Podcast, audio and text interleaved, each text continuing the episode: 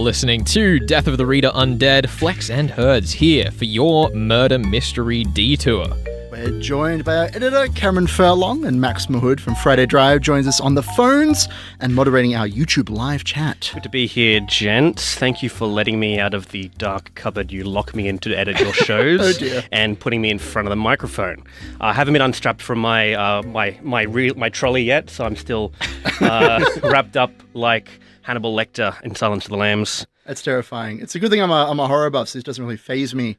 If you're new here, your Murder Mystery Detour is our chance to shine a spotlight on some of the crime fiction we get to enjoy through the year that we can't quite squeeze onto the main show. If you've got any awesome reads, new or old, that you want to share with us, call in on 9514-9500 or pop it in the YouTube chat. Shout out to Max. In just a second, we'll be speaking to Brydon Cloverdale, uh, Coverdale, the recent winner of the Australian Crime Writers Association, about his win of the Louie Award for the fast fiction crime writing. We'll also be speaking with local legend Dinuka McKenzie about her latest Detective Kate Miles story, Tipping Point. And uh, Jono Chang has a chat with Robert Connolly about the recently released film adaptation of Jane Harper's Force of Nature. But Dry too! Somehow, it's wet! And we'll also be having a brief overview of what's coming up in crime fiction and our thoughts on Sophie Hannah's murder mystery musical, The Mystery of Mr. E. I'm so sorry. You should be. Yeah, you should be. Oh dear. So, first up, each year, the Australian Crime Writers Association runs a competition to find the best in super, super short crime fiction with the Louie Award. This year's theme was artificial intelligence, which had, which had entrants approaching the themes of revenge and control with crimes from fraud to assassination. The top prize was taken out by Brydon Coverdale, best known as one of the chasers on the Chase Australia with his story Good Old Collingwood Forever. Brydon, it's wonderful to have you on the show. Welcome to Death of the Reader. So, Brydon, the prompt for this year's Louie Award was artificial intelligence. What made you think Collingwood and F.J. Holden? Well, I think what I what I thought when I saw the topic was artificial intelligence was this could go in all sorts of different directions. This this could go in more of a sci-fi kind of direction, but I was very conscious of trying to retain it as a crime story with you know the AI being present and important, but it's still a, a crime genre story with human motives and human mistakes and, and all of that sort of thing. So um, I guess I just wanted to eh, have the AI not be too dominant of a part of the story. Yeah, I did really like that when you get to the end, the story wasn't really about AI at all unless you knew the prompt was there. I thought that was a really fun way to integrate it. I, I guess it's the same thing that attracts me as a reader, and I've been reading crime fiction for a long, long time. And what I love about being a reader of crime fiction is the, uh, the you know the the puzzle element. I guess there's there's always something to drive forward the narrative. I mean, I like a whole different range of genres within crime fiction. The license that I guess crime fiction gives you to realistic but heightened, I guess, um, and and to just just play with events that probably wouldn't happen in real life, but you know you you kind of know could happen. So it, it, Mm. it I'm still learning as a as a as a writer of this. I'm I'm a journalist um, by profession from way back, so most of my writing has been nonfiction, and so I'm still playing around with writing fiction and and and learning about it. So, as well as your career in journalism, you've written a non-fiction book before. Do you think that tackling the full-length process helps you adapt to fiction as well? Look, it probably will as I get further down the track with with writing a crime novel. I mean, I've I've I've started it. I've got some of it written. It's the I think writing any sort of book. Uh, you know, the, the the first book that I wrote was called The Quiz Masters. It's about the world of quizzing and game shows and all of that. So it's very very different to anything that um, I'm looking at with a novel. But I, I think the discipline of it is still quite similar. Of knowing, you know, I've got 300, however many pages to write here. I need to sit down and get it done. Mm-hmm. And um, so I think that's that certainly will help with um, with doing a, a, a crime novel. And I think really what helped me with the short story, the 500 word story, was the background in journalism of having a, a word limit. You know, you you, Yeah. you might have a word limit of five or six hundred words, and you go, "Wow, there's a lot of information to squeeze in here. How am I going to do that as a journalist?" And so I think that helped with uh, with this story. Yeah, referring to the quiz masters and your reputation from The Chase, Uh, does a handle on trivia help you put together a good crime novel? It's uh, certainly not essential by any means, but I don't think it can hurt. Um, I think it's it's having a handle on facts, isn't it? And um, and you know, there was there was a bit of I guess random random trivia in in the Louie Award entry as well. Just you know, little bits of Australian history mentioned, and um, I don't know. I think I, I think it might help with sort of dr- drawing in certain little story elements that just add a bit of a bit of color or whatever to it. But certainly not essential. But hey, look, it's worked for Richard Osman. Uh, he's uh, he's done extremely extremely well going from uh, a background in producing and and you know being on quiz shows and things to uh, to crime writing, but uh, it's not a path that um, many people are likely to take. I'd say. Uh, returning to your novel, do you have a scope or core question? Uh, are you trying to tackle with your novel? Uh, how is the process going? Look, I've got a, um, I've got all in mind. You know, a, a, a title, a beginning, the the end, the the the sort of the guts of the middle. It's just getting it all down on page. Um, look, without going into uh, too much detail, um, yeah, because there's not enough, you know, crime novels set in small Australian country towns. Uh, I thought I'd mm-hmm. do another one. Um, but look, that's the that's the world that I grew up in. I grew up in the country on a a, a farm. Uh, lived lived in a small town until I was 18, and so that's the world that I grew up in. And I I like the intimate nature of those those small towns where it sort of feels like everyone knows everyone, but not necessarily true. And you certainly don't know everyone's backstory and what's going on inside their minds. Um, so look, that's the that's the general gist of the of the setting, um, and I'm just having a lot of fun with with playing around with fiction for the first time. Yeah, the thing that really stood out to me with good old Collingwood Forever was the way that you were able to top and tail a mystery kind of tightly within the narrative arc of what is this character's deal up to a final punch. And it kind of makes me super excited to see your work reach us at a novel length. Huge congratulations, Brydon, to you on winning the Louie Award. Thank you very much. Yeah, it was it was quite a surprise. I entered last year as well, and nothing came of it. I think it's it's one of those things you learn as you go. I think I learned from that first entry that maybe I, you know, foreshadowed things a bit too much. So I'm I'm I'm learning with with everything I do with writing, and um, certainly don't expect to get everything right straight away. But uh, yeah. it's a lot of fun, and I, I, I love the fact that this award exists. Yeah, no, it's an it's an awesome part. Thank you so much for joining us on Death of the Reader, Brian. It's been fantastic having you. Thanks for having me. Awesome. Brydon Coverdale there talking about his Louie Award winning Good Old Collingwood Forever. Thank you to the Australian Crime Writers Association for putting us in touch.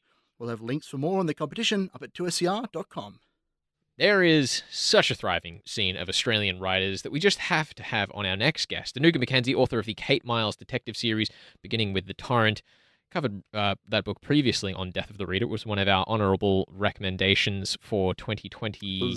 Two, two was it? Two yeah, years? that's not that long ago. It was a fantastic book, but uh, Dinuka's powered on uh, and coming out with a new novel, Tipping Point, not the Tipping Point. Uh, Dinuka, welcome to the show. Hello, it's lovely to be here. Thanks so much for having me. So, Dinuka, here on Death of the Reader, Undead, this evening celebrating the best in new and upcoming Australian crime fiction and all around the world. Wanted to ask, is there anyone in the Australian community, any books that you've been reading or that you're excited to finally sneak their way onto your shelves? What what should we keep an eye out for if we're uh, if we're following the Dinuka McKenzie reading list? well, actually, over summer, I actually did the whole thing of looked at my um, to be read pile and went, oh my God, it is just hideous. So I actually deliberately went and picked some stuff um, from the bottom of the pile, which has probably been sitting there for way too long. So I actually finally read um, B.M. Carroll's um, You Had It Coming, which was amazing. I absolutely loved that book, um, really enjoyed it. Um, but in terms of like sort of brand new stuff that's coming out, I would say I um, listened to the audio version of um, Hannah Richell's um, her new one, um, The Search Party. So I think this is sort of, you know, she's like got into like a crime kind of thriller genre in, in, in this, her latest book.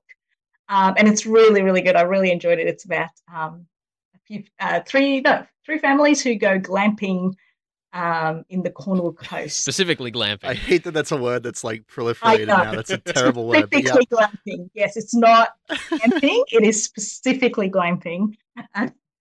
And and and you know things start to happen and it's really well done it's like a you know you know people who can do multiple povs i, I you know i, I Mhm. full hats off to them um, she does that really really well and i just had the chance to read a audible original that's coming out um, shankari chandran has done an audible original and it's coming out 20th maybe something like that um, and it's called Unfinished Business, and it's an espionage kind of um, you know uh, thriller, all about kind of statecraft and you know all the things um, that happen during a war and all the behind the scenes maneuvering and moral compromises. It is brilliant. I loved it. So that's um, going to come out, uh, yeah, very shortly. I think in a couple of weeks or something like that. Yeah. Fantastic. It seems it seems uh, that you know the the more intense side of thrillers is starting to creep its way into your brain, Dinuka. Yes, yes, absolutely. Yes. Um, I think,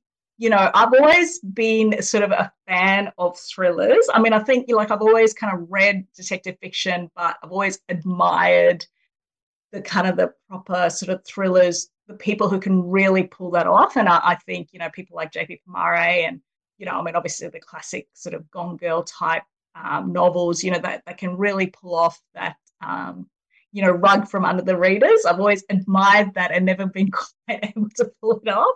Uh, but yeah, so it's it's sort of um, that's the dream to try and achieve that in my writing at some point. Yeah, we will have up on the podcast in uh, a, a week or so the full conversation we're going to have uh, about Tipping Point, your latest novel. So keep an eye out for that if you're listening. Thank you so much for joining us here on Death of the Reader. It's always a treat having you on, and a massive congrats on the release of Tipping Point. Thank you so much. Thank you. I, lo- I love chatting to you guys. So thank you so much for having me.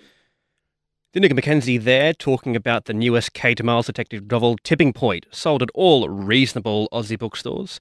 Thank you for joining us, Dinuka. Whoop. 2SER acknowledges the custodians of the Gadigal and Darug lands from which we broadcast. Oh, one more thing. Gee, I almost forgot what I came here to ask you. You're listening to Death of the Reader Undead. Your murder mystery detour. It's all about what new and exciting things there are in the world of crime and mystery fiction.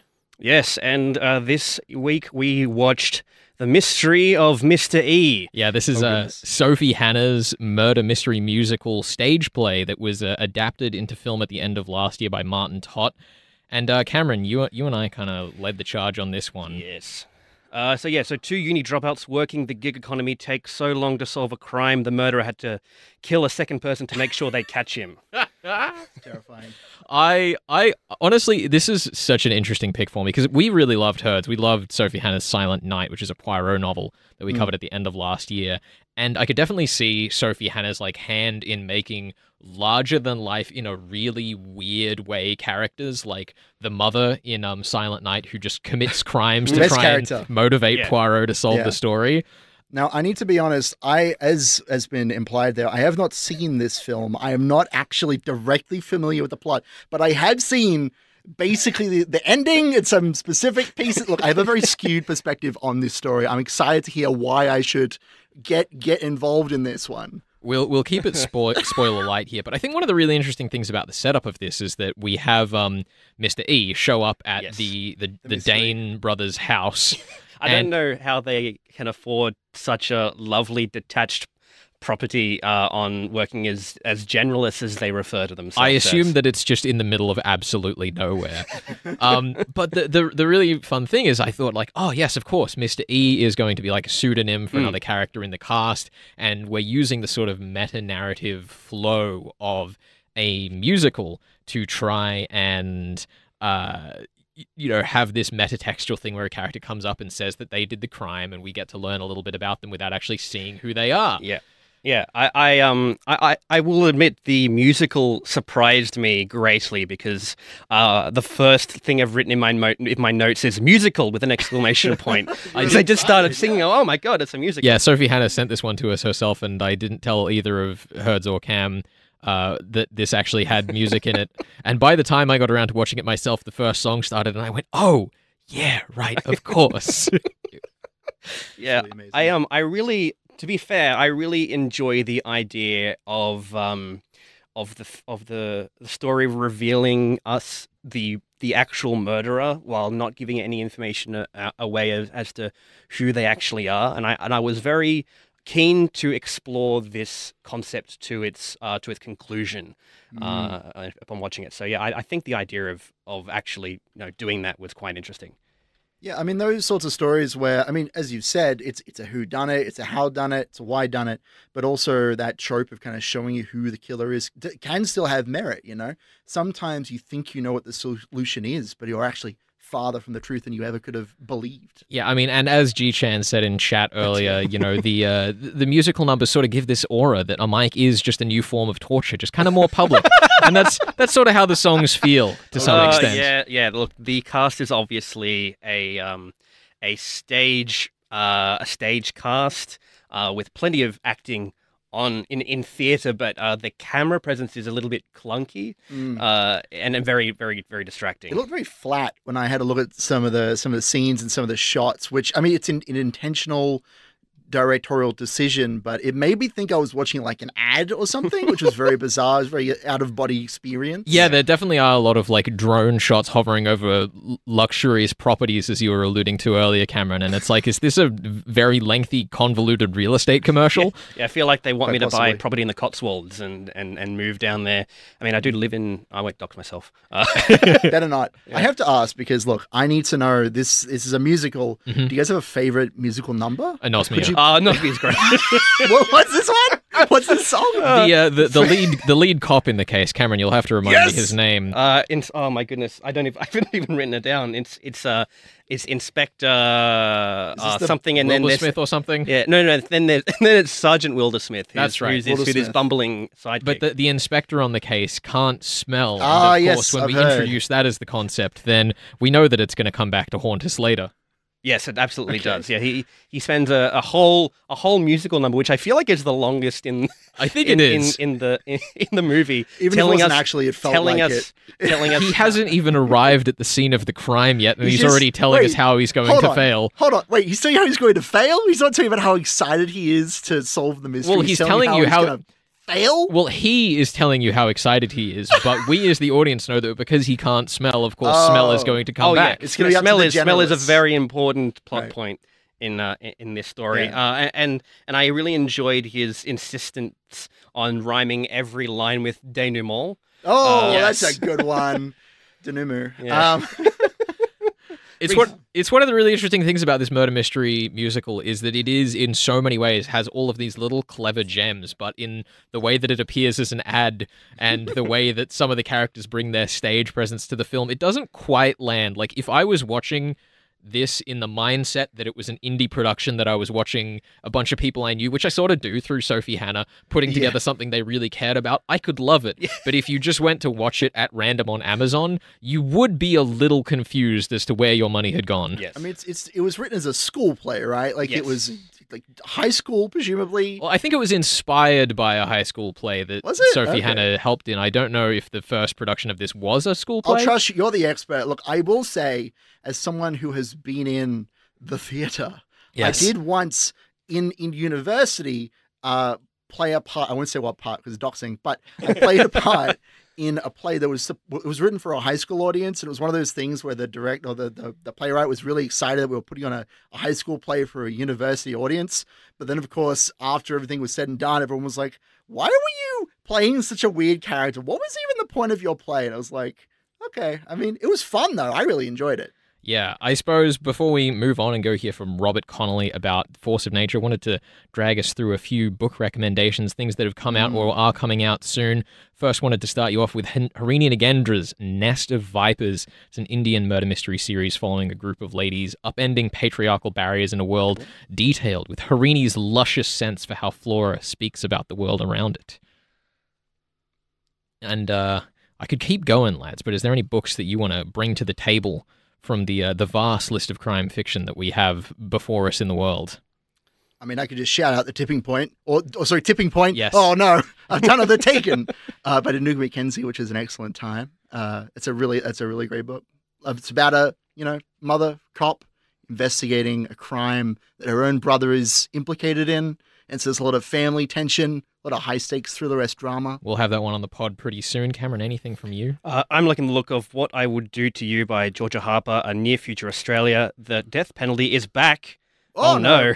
But if the victim's family wants the perpetrator to die, they have to do it themselves. Uh-oh. 24 hours alone in a room with the condemned, no cameras, no microphones, just whatever punishment they decide fits the crime. I think. Why 24 hours? Why does it take that long to kill so? I guess This is just it's literary revenge fiction for you. Thing, isn't it? It's a revenge drama. I think That's spending any amount of time with anyone in a room with microphones is, Well, is torture enough. look, so. Mhm. as long as they don't decide at the end of the 24 hours to just, you know, not kill them. Yeah, I think uh, we'll wrap this here. We're going to go have a chat to director Robert Connolly uh, with Jonathan Chang in just a second. You're listening to Death of the Reader Undead. Stick around. How could you possibly know? As ever, monsieur, it was the little details, the matters of no consequence that caught the attention of Poirot.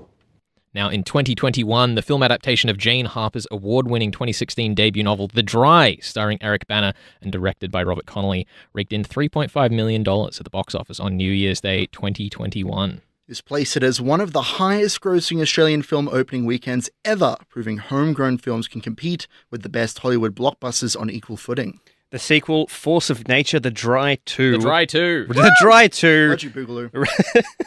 released on the 8th of February, and director Robert Connolly spoke with 2SER's Jon- Jonathan Chang. Robert, welcome to 2SER and congratulations on the release.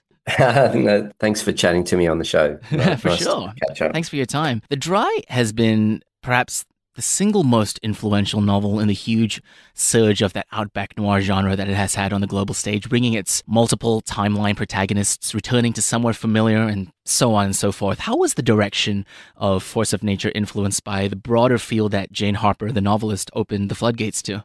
Yeah, it's a great question. Um, landscape. It just, you know, I go back to, you know, being a kid and seeing Peter Weir's films like Picnic at Hanging Rock and, you know, just this great love of the Australian landscape on screen. Mm-hmm. And I think filming the dry out in the Wimmera and the Mallee and in that incredible landscape that she'd written was was wonderful. And so for me, it was like, you know, and these books travel the world because people love the landscape. And for me, Force of Nature, it's set in the bush, it's set in the Dandenong Ranges, the Yarra Valley, Latrobe Valley, down in the Otways, all these places that I love and I love going bushwalking in. So it was another opportunity to make landscape a character, which is one of the things this genre and the broader genre does really, really well and what the rest of the world love about it. Is that why you reckon regional Australia is more appealing of a setting in the crime fiction murder mystery genre comparatively to say the metropolitan like capital cities of Sydney, Melbourne, Brisbane? That's fascinating uh, um, to kind of contemplate, isn't it? Because, you know, you think of the urban stories, you know, and uh, on TV, obviously we've had the whole underbelly Yeah. you know, we kind of do urban urban crime pretty pretty well. Um, and but I think when you get outside the cities, landscape has this unique individuality. I, what I love about what Jane Harper's done is it, it she gives the character the landscape a character, so it doesn't it doesn't allow you as a filmmaker to make it feel like a tourist video. You know, the bush is beautiful in Force of Nature, but it's also omnipresent. It's overwhelming. It's claustrophobic. Uh, so I think I think you're right. I think once you get outside the city, Australian landscapes are awesome. You know, I filmed um, Blueback over in WA on the Ningaloo Reef. Or it's kind of a gift in my career that I get to travel to these places and then take audiences into them as well. I mean, Alice, the uh, missing hiker in Force of Nature, is famously presented as a very unlikable in the novel by like the drip feed of information we get about her from the broader cast. So, how do you feel that the performances of your actors leaned into the building on that complicated tale of morality from the novel? Yeah, it is a complicated tale. It's one of the things I loved about that book was that it, it's kind of about the grey area of crime and policing and and so it does require the actors to kind of be bold. And you know, it's not about the likability of characters, it's about the complexity of characters. It's one of the things I love in cinema is watching complex characters kind of interact and not knowing what's going to happen. And in fact, the shoot was so crazy. There were days on set I had no idea what was going to happen. I would call action and be like, "What's you know?" surprise me, and these amazing actors would. And then you put those actors in these incredible locations, which are dangerous and beautiful, but in heart of winter, pouring rain. Uh, and it gives like a veracity or something to the film. It's like we're looking after years of the effects driven studio films, we're looking for more maybe authenticity. Um, so, how do we make things that demand to be seen at the cinema? Like Force of Nature's shot on big format lenses. We've got big actors like Eric and Anna Torv and Deborra-Lee.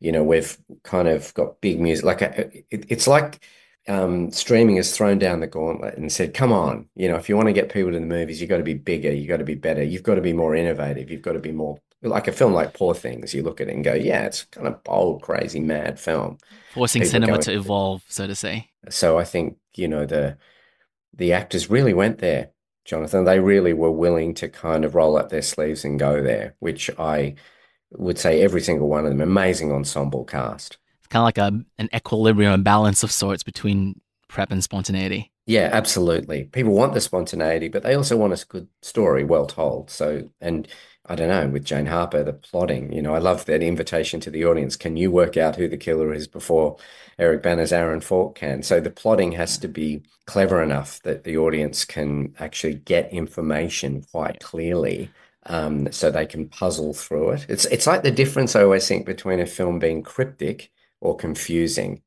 And I think people love cryptic stories they have to work out, but they don't like being confused. So it's it's a, a really fascinating navigation adapting Jane Harper's work. it's especially cool to me, especially like given the fact like, hey, maybe the murder has already been introduced to the story. You've already met the person, but you it's the moral ambiguity of everyone is just like you never know who it is, who done it. That's right. That's right. I think moral ambiguity do you know this idea of you know what is good and evil what is, you know who the bad guys mm. and the good guys like that, that the days of that type of storytelling are kind of long gone i think we all accept that the complexity of you know human nature really is what makes crime really fascinating crime stories you know and you know i remember i spent a day researching a tv show i was in the petty court and um, down in, in melbourne just watching all the cases day after day and i met the magistrate afterwards and he said 99% of his career is good people who did something wrong.